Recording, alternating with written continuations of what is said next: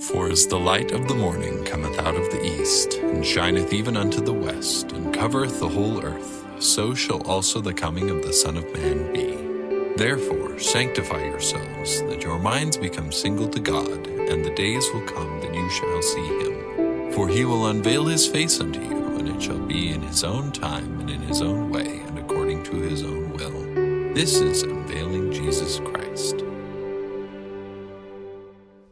Welcome to another podcast on Unveiling Jesus Christ. We find ourselves at the uh, end of January of 2024. We're already down to the last two verses in uh, Revelation chapter 1, which just confirms the old saying that time flies when you're having fun.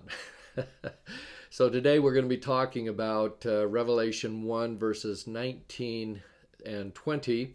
Uh, since we're covering these two verses, and some of it is a little bit redundant with some of the information we've already talked about uh, in prior verses. This is going to be a relatively uh, short podcast, so you can breathe a, a, sigh of relief about that, I suppose. But uh, fasten your seatbelts because uh, we're going to get going, and uh, you'll need to remain in your seats securely fastened until the captain's turned off the seatbelt sign and the aircraft has come to a complete stop. So, uh, I'm John Cassanet. I welcome you to another uh, podcast on unveiling Jesus Christ. And we're going to jump right in to uh, Revelation chapter 1, verse 19, which says, quote, Write the things which thou hast seen, and the things which are, and the things which shall be hereafter. Close quote. Notice in this verse that John is directed to write three different things eh, while he's still in the Spirit. From prior podcasts, you'll recall that John was in the Spirit on the Lord's Day, which was Sunday, the first day of the week. And while in the Spirit, he started receiving this information. While still in the Spirit, I'm not sure that he wrote everything on that one day, but he was still in the Spirit as he's now given charge to write the things on three separate subject matters. His first charge was to write the things which thou hast seen. Uh, this notice how the verb tense is past tense, so things that he has seen already in the past. That would consist of his vision of Jesus Christ in Revelation chapter 1 up to this point in his vision. The second charge that he's given is to write the things which are. Notice the verb tense here is present tense. So he's about to write and describe in the book of Revelation the things which are, consisting of essentially those things which he sees concerning the current conditions of the seven churches in Asia Minor, as recorded in Revelation chapters 2 and 3. The third thing that he is charged to write are the things which shall be hereafter. This consists of those things that are recorded in Revelation chapter 4 through 22. Now, notice the verb tense here again is changed again. It is now future tense, things which shall be hereafter. And so I think most scholars agree, and I agree, that uh, the future tense is used to depict those things which are described uh, in Revelation chapter 4 through 22, although uh, and the majority of, of things that John sees clearly are in the future, but they're not exclusively in the future. For example, we're going to get a flashback in Revelation chapter 12 that takes us all the way back to the premortal existence. So don't let that fool you saying everything uh, future tense is about the future because it's things that he's going to see in the future, some of which relate to things that happened in the past. Now, this Greek uh, phrase that is rendered hereafter in this particular verse means after these things. In other words, after John sees the condition of the seven churches in their current condition, then the hereafter means after I show you these current conditions, then I want you then to record the things that are going to happen in chapters 4 through 22. And so keep in mind that the book of Revelation is primarily a prophetic book that deals mostly with the second coming. And it begins in Revelation 4, which starts out saying, quote, After this I looked, and behold, a door was opened in heaven, and the first voice which I heard said, Come up hither and I will show thee things which must be hereafter. Notice how John in Revelation 4 1 uses the same verbiage that he uses here in Revelation 1:19. In other words, in verse 1 of chapter 4, John is told by an angel, I will show thee things which must be hereafter. And that's the same information and language or phraseology that you find in Revelation 1:19 that talks about things which shall be hereafter. So the two have um, a connectedness by the use of the same words, which tends to confirm that when John is told to write the vision of things which must be hereafter, the starting point for things hereafter would be verse 1 in Revelation chapter 4. Now, it's kind of interesting that uh, Nephi was able to see many of the same things that John saw in his vision uh, when we look at 1 Nephi chapter 14, this is part of what is called the Apocalypse of Nephi. And in that verse, John, Nephi was specifically told by an angel the following quote, And behold, the things which this apostle of the Lamb shall write are many things which thou hast seen, and behold, the remainder shalt thou see. Period. Close quote. So here in this verse, we see Nephi being told that you're going to see a whole bunch of things that John the Revelator saw, um, but you're not going to be able to write them all because that job was given to John the Revelator to write the things which uh, he saw, the things which are, and the things which shall be hereafter.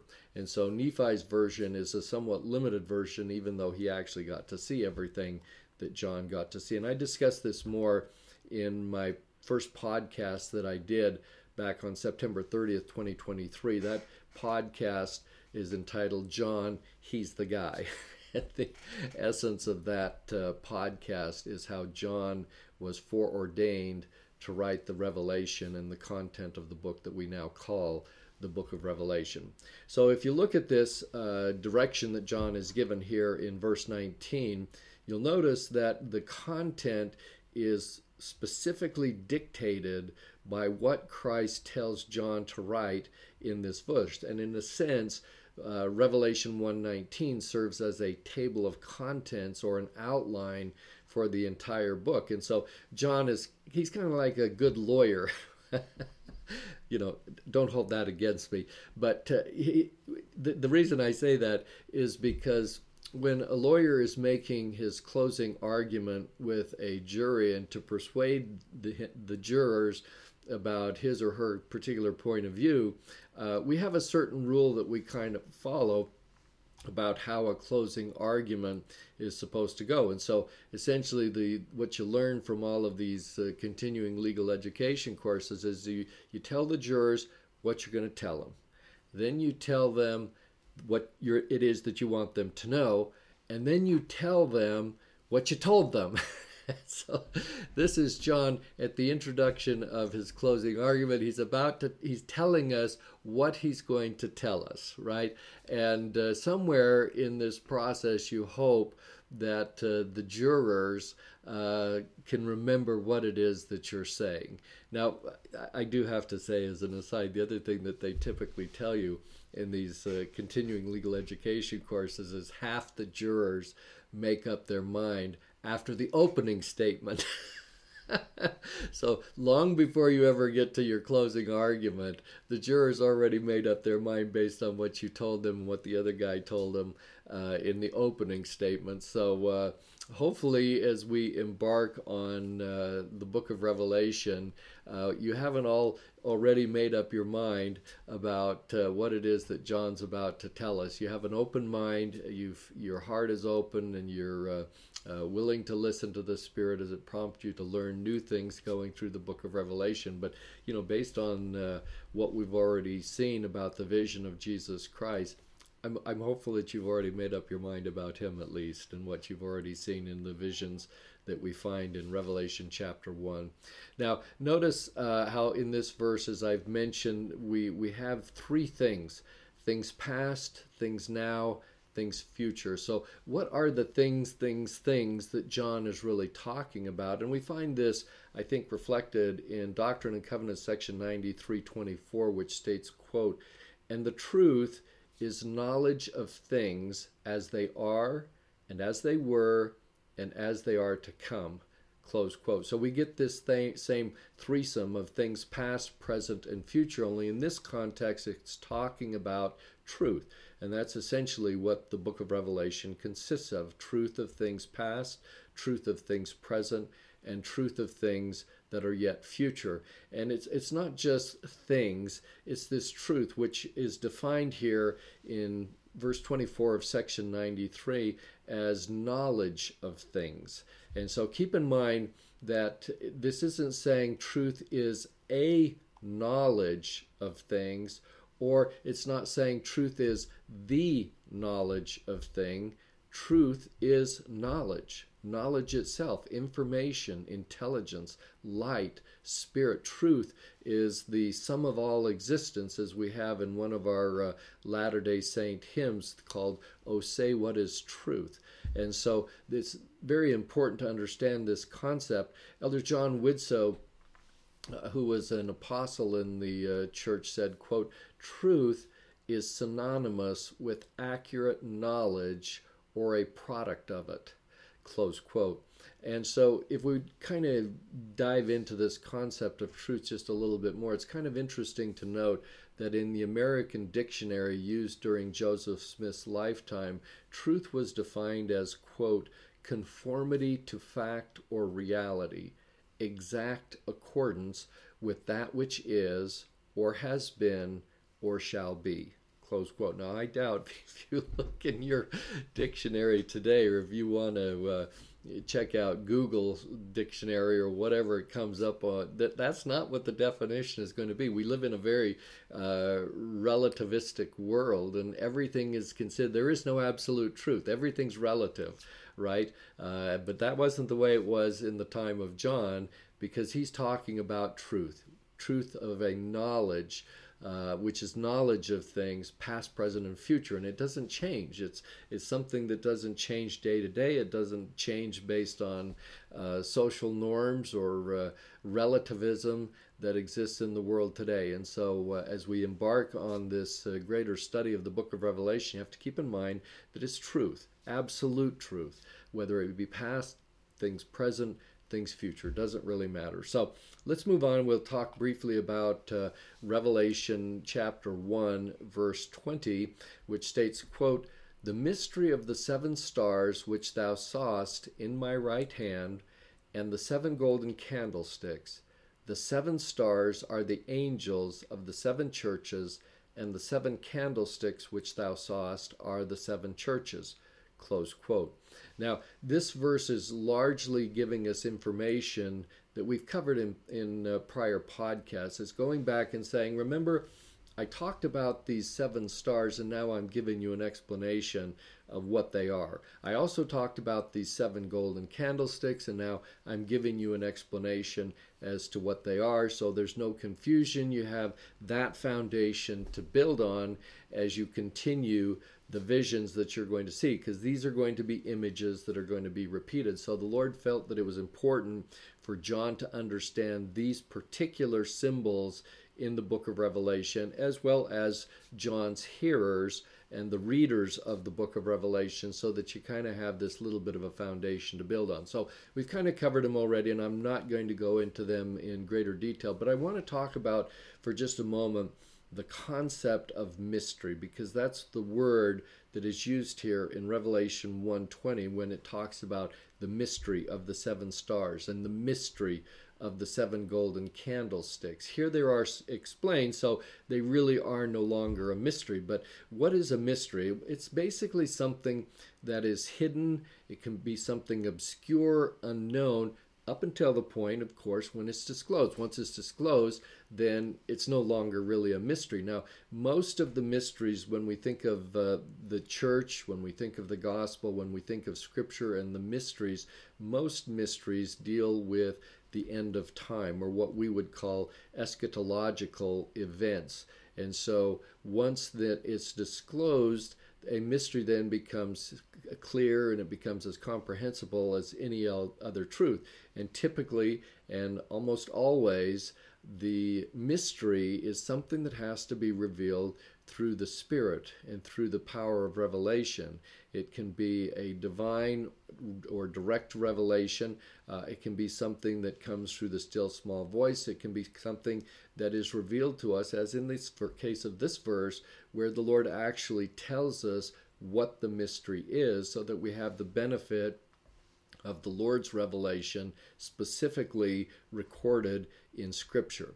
And so, essentially, until that time when you, you get these things revealed, uh, the truth is oftentimes revealed through these symbols that remain mysterious until they are explained. And now that these have been explained to John, they're no longer a mystery. Now, many symbols are based on a number of different things. They include symbols that are based on nature, symbols that are based on known facts, symbols based on customs or a general opinion, something that people are generally familiar with, and these objects that are generally known from nature, facts, customs, general opinion, whatever it might be, we take those and it gets incorporated into some type of truth or gospel principle that makes them kind of like they're a mystery and lets you understand the connection between the symbol and the truth that is being expounded upon. Now, let me illustrate this just a little bit with uh, a movie quote. Uh, so, to set the stage, hopefully, you've had the opportunity to see the uh, very adorable movie called Babe. It's the story about the little pig that is saved from uh, the butcher shop. He ends up on Hoggett Farm. And of course, all the animals, including the pig called Babe, can talk and communicate and everything like that. And uh, so one morning, shortly after Babe had arrived at Hoggett Farm, uh, Fly, the uh, female dog, uh, was uh, walking with Babe and, the, Babe, and they're headed toward the uh, the farmhouse. And the dogs go in, and the puppies all go in to get some chow. And Fly stops Babe at the door and says, "You can't go in." no pigs allowed in the house, right? And uh, so Fly basically explains to Babe that pigs and other farm animals other than dogs and cats are not allowed in the farmland. And she says, that's just the way things are. and so essentially, uh, when we think about things like symbols, uh, that are based on nature, known facts, customer general opinion. Uh, these symbols are they're based on things that that's just the way things are. And if we accept the way things are and then incorporate them into a symbol, then it, it helps us to learn something and it teaches us something. And this is why the Savior so often in his parables relies on plants and, uh, you know, the olive tree, um, the fig tree, and other things like this. That the way that these things operate in real life are just the way things are. And if once you understand that, you can translate that into the imagery of symbols. Now, I also have to tell you that uh, the way things are is not always absolute, right? so, around my house growing up, uh, we wouldn't allow dogs or cats in the house either. So, we didn't allow pigs, uh, but we didn't allow dogs or cats either. And at, um, at our house, that's the way things are. And so, keep in mind that the way things are are, again are known facts and customs that are generally known. And so I think we're uh, if we rely on the Hoggett farm as the way things are, you get one kind of outcome. If you rely on the way it was at the Casanet house, you get a slightly different outcomes. Now, I, it just turns out so happens that. Um, the Casanet household, excluding dogs from the house, is consistent with what John had revealed to him in the book of Revelation, because in in Revelation chapter 22, verse 15, which depicted the celestial kingdom. Uh, so John's having a vision of those who are allowed into the celestial kingdom. And what does he say? For without are dogs. so, if you take the way things are at the Cassinet house, dogs being excluded, then that would be a good symbol for the celestial kingdom. And certainly, it doesn't mention cats, but I'm sure they should be excluded too from the celestial kingdom. Sorry to all you cat lovers. I, I, really am a dog lover, even though we wouldn't allow them in the house. I am a dog lover, not a cat lover. So my apologies to you cat lovers. But uh, in in the way things are in my kingdom, the cats are also without with the dogs.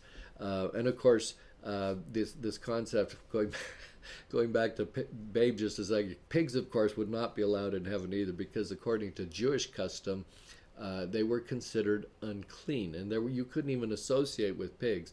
So uh, you know, uh, we've taken the analogy far enough. We can have a lot of fun with Babe, but at any rate, we need to move on. So notice that in uh, verse 20 it talks about these seven stars, and, and Christ, as I mentioned, is now explaining the meaning of the seven stars that John saw in the right hand of Christ. Uh, I discussed this previously in a podcast on January 21st of 2024. And so, if you want to get more details on what the seven stars are, you can go back and take a look there. But in, in a nutshell, or a short version, this is telling us that Christ has the seven leaders of the seven churches of Asia in his right hand and upon his right hand.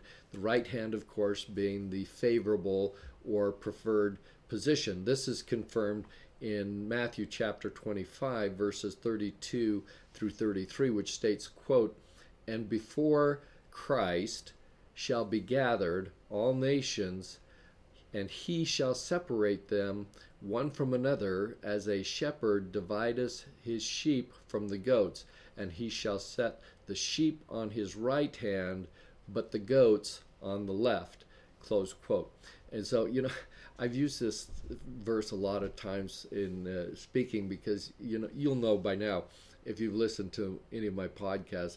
Uh, I'm a I'm a sheep man at heart. I grew up on a sheep ranch, and so I'm a sheep guy. And uh, so from as I would talk about the, this particular verse, and everybody knowing knew that I was a sheepman, I'd get up and I'd talk about these sheep, these loving sheep, these cuddly sheep, these wonderful sheep, tender sheep, yes, precious sheep. because that's what Jesus is telling us, right? The goats are on the left. Those nasty, tick ridden, low life goats, they're on the left.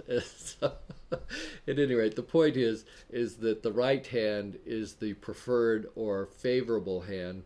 Now, I have to add one other little uh, footnote here to all of this it was kind of fun because back when I was in Sacramento giving my talks on all kinds of sheep, there was this brother Montgomery in the Sacramento stake. He used to be the stake president of the stake, and we, we got along very well. We, we were always ribbing each other about something. Well, Brother Montgomery grew up in Heber, Utah, where they had a cattle ranch.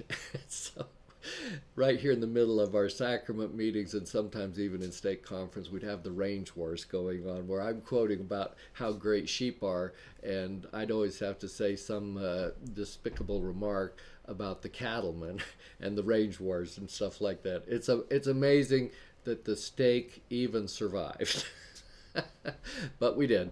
Uh, so there's just some some points of uh, fun and uh, jostling and joking around. But anyway, so go back and check out my podcast from January 21st if you want to get more information about the uh, the seven leaders of the church represented as these uh, seven stars.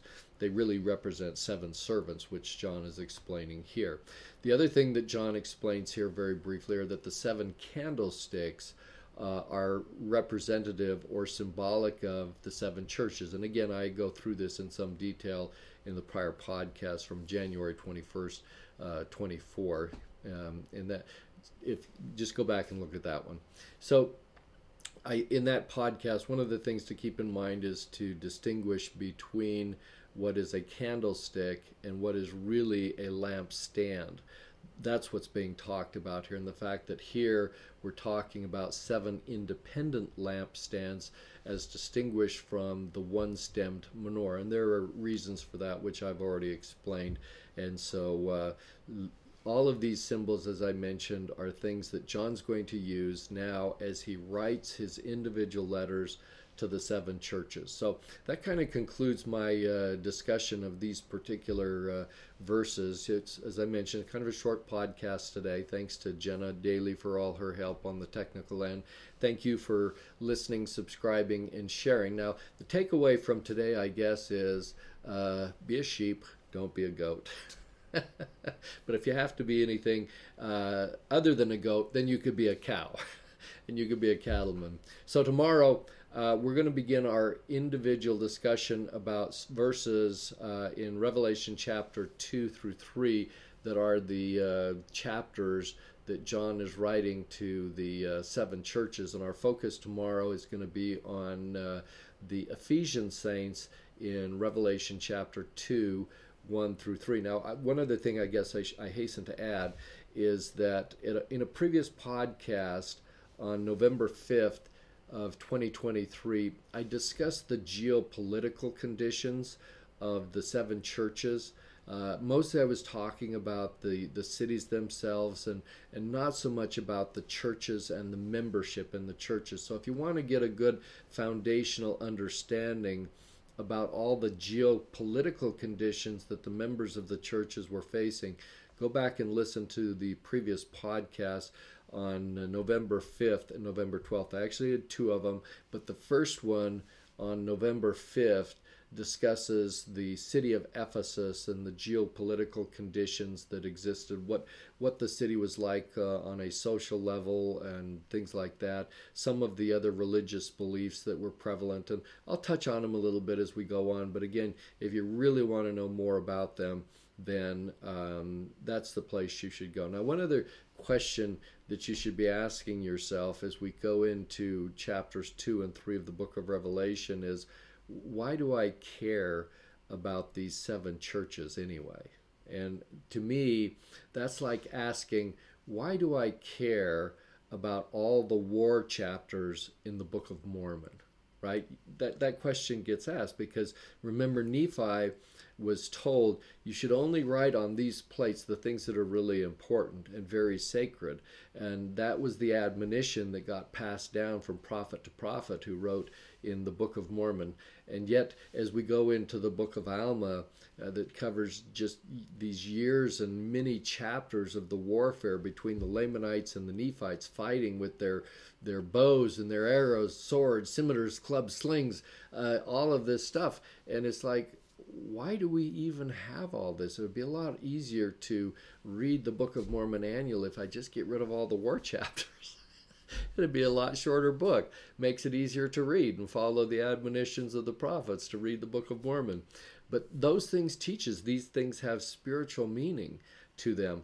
Uh, not only how is it that we survive spiritually in a world today where there are wars going on of a spiritual nature all around us, and there, it's only a short time before there are going to be physical wars where teams are going to be divided along the same kind of lines of religious and non religious and irreligious and a religious. I mean, uh, all of these things are going to come down to it, and they're not going to be just spiritual battles, there's going to be physical warfare involved also.